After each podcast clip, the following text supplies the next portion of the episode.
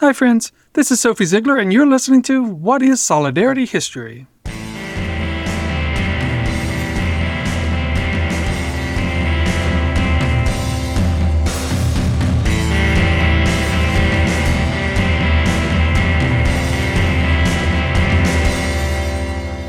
We're now on episode four of our limited run podcast. If you're joining us for the first time, I think it might be a good idea to start at the beginning with episode one. I feel that I've learned a lot with every guest we've had, and I feel like certain themes emerge and they're woven through the conversation in different ways. For example, we've heard a lot about ensuring that histories are actionable, about performance art as a way of embodying oral histories, about contemporary storytelling to ensure a richer history for all of us in the future. This week we're hearing from Victoria Ferrell Ortiz. Victoria uses she her pronouns and is a neighborhood historian and urban planner in Dallas, Texas. We start our conversation with Victoria telling us about how she got started with memory work. So, my name is Victoria Ferrell Ortiz. I am a barrio historian. Barrio means neighborhood in Spanish of Cemento Grande, the Trinity Portland Cement Company town, which is located in West Dallas and then also Oak Cliff, where I live now. Um, I grew up in West Dallas until the age of five and then moved to Oak Cliff with my mom. I went to the University of North Texas in Denton, but then after graduating, came back to Oak Cliff. Oak Cliff is really my home and Dallas is my home. I love learning about BIPOC history in Dallas because I feel like as a product of our public school system, I didn't learn about a local history until after I graduated college, even. I'm a person who is multi ethnic. My mom, my maternal family is Mexican American, immigrated from Mexico. And then my dad is a person of color, but was adopted by my family who are white and of Irish and German descent. And um, that's why I have the last name Ferrell. then my married name is Ortiz. From a young age, I saw a great disparity in the lived experience of my two families, my white family and my Mexican family. My Mexican family were from like the southern part of Dallas, West Dallas specifically. And being with them, it felt very like homey and felt very like loved and embraced. But like, there are certain things about being with them, like food access, going to libraries in West Dallas that weren't as well resourced as the libraries that my dad took me to in some of the suburbs that my my white family lived in. My West Dallas family also lived in neighborhoods that were adjacent to industrial land uses. So factories that were throwing out pollutants, right? And in my dad's family's neighborhoods, that would never happen. That's like something that would be unheard of, unprecedented in their community. They also had like basic amenities that were not considered basic in West Dallas sometimes, like having stronger sidewalk infrastructure, having better runoff systems for drainage and sewage. All of those things really pointed out the different systemic barriers that occurred because of racism, because of white supremacy culture. And that's something that I, I really wish I had to learn about at a younger age because it took me years to fill in the gaps. It wasn't something that my parents really had the knowledge to describe to me. And so it has so much to do with the work that I do now as a historian, but then also I just came on as the executive director of Rayo Planning, a 501c3 urban planning nonprofit that advocates for fair and affordable housing free of environmental hazards, which I'm sure you can guess, Sophie and listeners, is so important to me considering where I grew up in West Dallas. I have asthma and I attribute that to the fact that I grew up in a place that had industrial polluters throwing out things into the air that were harmful to me as a child. And considering the fact that my mom also, like during her pregnancy, she lived in West Dallas too. It's hard to see systematic oppression, but there are ways to do so. One is to live in a way that overlaps the divide between communities. And the divide between communities can be stark. Take, for example, Victoria's grandmother's community. who worked for what was at the time a large cement production plant in what is now part of Dallas. And she lived in the attached community town. So, Cemento Grande is the Spanish name for the Trinity Portland Cement Company town. This company town was started because of the realization a lime deposit that could be resourced and turned into cement. The Cowan brothers who founded this company realized that they didn't have like the workforce that was interested in this kind of work. So they sent out advertisements um, to South Texas to recruit workers from Mexico. And then they built towns around the company to house their workers. Part of that is like the Mexican town. There is a town for white foremen and then a town for black people as well. And so this is a history that I didn't really know about until my paternal grandmother, my Grammy, she was put into a memory care facility. And at which point I evaluated what I knew about her as a person, not just my Grammy, but Betsy, the individual. And I realized that I didn't know enough about her. And so I was like, how can I make this loss of knowledge actionable? What can I do? And so I felt an onus to sit down with my maternal grandmother, my abuela. So in, in Spanish, you can say like abuela, but then an even abbreviated version of that is abuela and like a Spanglish thing. But I sat down with her and I was like, whatever you'd like to share, I'm happy to listen to you really you can start wherever you want. At this point, I had no kind of oral history training. And so I just really propped a camera in front of her and pressed. And one of the first things that she told me, Sophie, was that, Hey, we're cementeras. And my Spanish isn't great. So I had to ask her, what does that mean to you? And she said, our people are the people of the Trinity Portland cement company town known as Cemento Grande. And we helped source the cement that built up the city of Dallas. And that was something that, like I said, I had no idea. And I asked her, like, why didn't you tell me this sooner? And she's like, I didn't think you'd be interested. I had a group of cousins who were maybe 10, 15 years older. And I think like they weren't thinking about those things yet. I'm sure they are now. But I think because of that precedent, she didn't think that I would be interested but I was. And so it was a wonderful moment for us to connect and for me to get that generational knowledge and historical wealth from my living ancestor, my grandmother. But I began doing research about Cemento Grande and our contributions. Cement that was sourced from the Trinity Portland Cement Company Town helped to build up the longest standing concrete structure at that time, which is the Houston Street Viaduct. But even now, if you were to go to Cemento Grande now, there's only two remnants of this town. So there's Campo Santo de Cemento Grande, which is the cemetery for Mexican workers that passed away during our last pandemic, which is the Spanish influenza a lot of women and children passed away during that time. And my grandmother, my abuela, has a little brother who's buried there. And it's a building that again has experienced a negative impact due to bad development.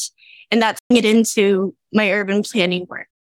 AT&T built a building, an office space right in front of the cemetery and it closed off the pathway that people used to use to access it. And so there is years where you would have to sneak in behind another car because it was gated. So you'd have to wait for an AT&T employee to come in or leave to get through the gate. Now, because people have complained so much they have a button that you can press for security if you're wanting to visit, just visit like your loved ones who are interned there. Can. So you press the security button and it'll beep and you can make it through the gate now. But that's not the way that it always was. Another remnant of the town is the Eagle Ford School. It's a school that was built up using the cement from the factory and was it's the purpose of the school was to teach children whose parents were workers at the factory. And it was also a school that was integrated at a time that integration wasn't really happening. The building has been landmarked, has been reactivated in a pretty cool way. I'm happy with the way that it, it has been preserved. It's now a event space that people use for their um, weddings or quinceañeras or other different events like that. But those are the last two remnants of Cemento Grande. So if you were to go there now, you wouldn't really understand the layout of things because now there's a Lowe's, a Walmart, but we have the cemetery and the school to use as references where everything else used to be. I've never seen the cemetery or the school. In fact, I've only been to Dallas once or twice, and those were short trips, just in town for a conference. But looking at a Google Maps representation of the area, it's clear to see what Victoria means. There's an AT&T corporate office campus just off Interstate 30. The interstate exit looks like you'd expect. There's the Lowe's and the Walmart. There's also a Starbucks, a Chili's, and a Golden Corral all the types of food and shopping chain stores that you'd find on almost any interstate exit when traveling through cities of any size. Maybe I've even taken this exit before. I honestly have no idea. But I do know that I'd never heard of Cemento Grande or the Eagle Ford School before talking to Victoria. The bland sameness of the current landscape works in sharp contrast to the historical specifics that Victoria works to save. This work requires a sense of connection, a sense of solidarity, at least that's how I would put it. I asked Victoria if and how she sees solidarity at play in her work. I think solidarity has a, a huge role to play because as someone who is multi ethnic, I have degrees of privilege that I can leverage on others' behalves. My ancestors might not have been able to advocate because they were trying to just baseline survive to find like moments of joy where they could. And so again, I think about solidarity a lot in that I want to help to bring us to a place where our history can inform the future that we create collectively. I think that there's opportunities to show solidarity, not just amongst like a, a spectrum of race and ethnicity, but also through other communities, whether that be people who are disabled or have physical differences. I have syndactylism and one of my hands is smaller than the other. I had surgery whenever I was about two to separate my fingers so that way I could have like more dexterity and typing. And I, I took piano classes to help me with that. There's opportunities there for us to advocate for just amenities that are representative of everyone. I have a daughter who's five now. And so we take her to the playground and I look at playgrounds and I consider, is this playground accessible to someone, to a child who has disabilities or has some kind of attribute that isn't in dominant culture? And those are just avenues for us to really innovate and to do better. Also thinking of the LGBTQ plus community and how there's been so much hurt in the past, but we can use that hurt to again galvanize ourselves for actionable differences that can help make our future better. I love the idea of actionable differences that Victoria mentions here. This is exactly what I was talking about at the top of this episode. How this theme is woven through all the people we've talked to. The way Natalie Nia talks about performance art and Ray Geringer uses narratives to open possibilities for rural queer life, and how Jasmine and the Curve Foundation promote journalists and other storytellers through funding and resource allocation.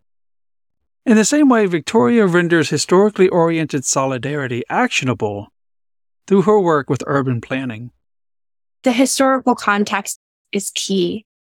Yeah, just step into any neighborhood space without considering the historical context. And to do that would be a great disservice to the community. And I personally have seen planning efforts come out of the city of Dallas sometimes where it's not put into the historical context of, hey, this is first land that has been stolen from indigenous and American Indian people. And there are realms of colonization being reactivated over and over again through different systems. It's really important to consider the history of a neighborhood. Otherwise, you're stepping into a space that could be making people feel like they're not the experts about their neighborhood when they completely are. Sometimes urban planning can be overly technical and make people feel like they don't know what they're saying in regards to their neighborhood. And that's not what Rayo wants people to feel in regards to our work and just in general. Urban planning is for everyone. I think that being in Dallas and seeing how things have gone down here, you want better. You want more intentionality. You want to see people of color, people who have similar lived experiences leading these planning efforts. An understanding, an appreciation of the past that informs the present also opens new futures. I asked Victoria what she'd like to see in that future. Yeah, thinking about being a kid and going to the different libraries that my family members had access to, I would hope that people were able to say that Rayo as a as an organization, right? But then also my work as an individual really pushed us forward to seeing neighborhoods where your zip code was not the predictor to everything about you where it didn't determine your access to amenities. It didn't determine the quality of your education, your exposure to pollution, your access to job opportunity or other opportunities in general, giving people the opportunity to say, Hey, this is what success looks like to me. And then them having the resources to achieve that self-determined success. A future in which success is individualized that reminds me again of the interstate exit that now exists near the former site of Cemento Grande.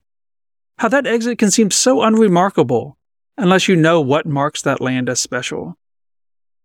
Understanding and celebrating difference, recognizing and protecting distinctions, is a theme in Victoria's work, as is evident in her final remarks in our conversation. My work has always operated in different systems and buckets, but they're all connected. And so I just love to invite listeners to think about what positionality they have to leverage in different systems. Cause you might think, oh, the urban planning space isn't for me, or oh, archiving and history isn't for me. It's just about finding those, those connectors, those bridges to create collaboration.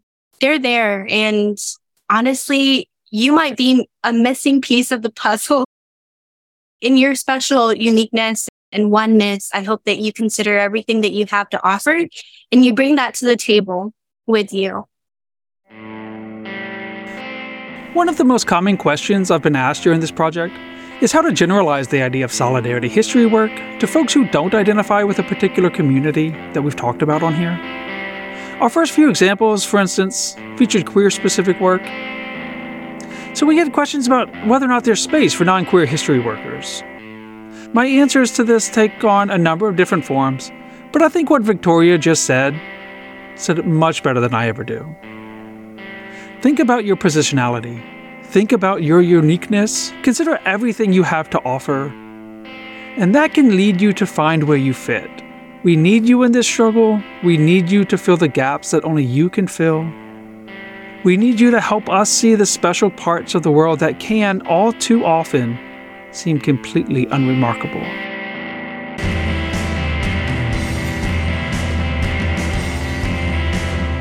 Thank you for listening, everyone.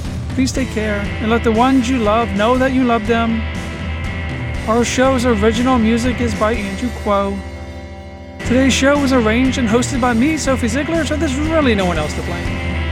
If you want to help out, you can support the Solidarity History Initiative on Patreon. You can find us on Instagram, Facebook, Twitter, and Mastodon, mostly Mastodon. We'll be back next time to talk about more Solidarity history. Bye, y'all.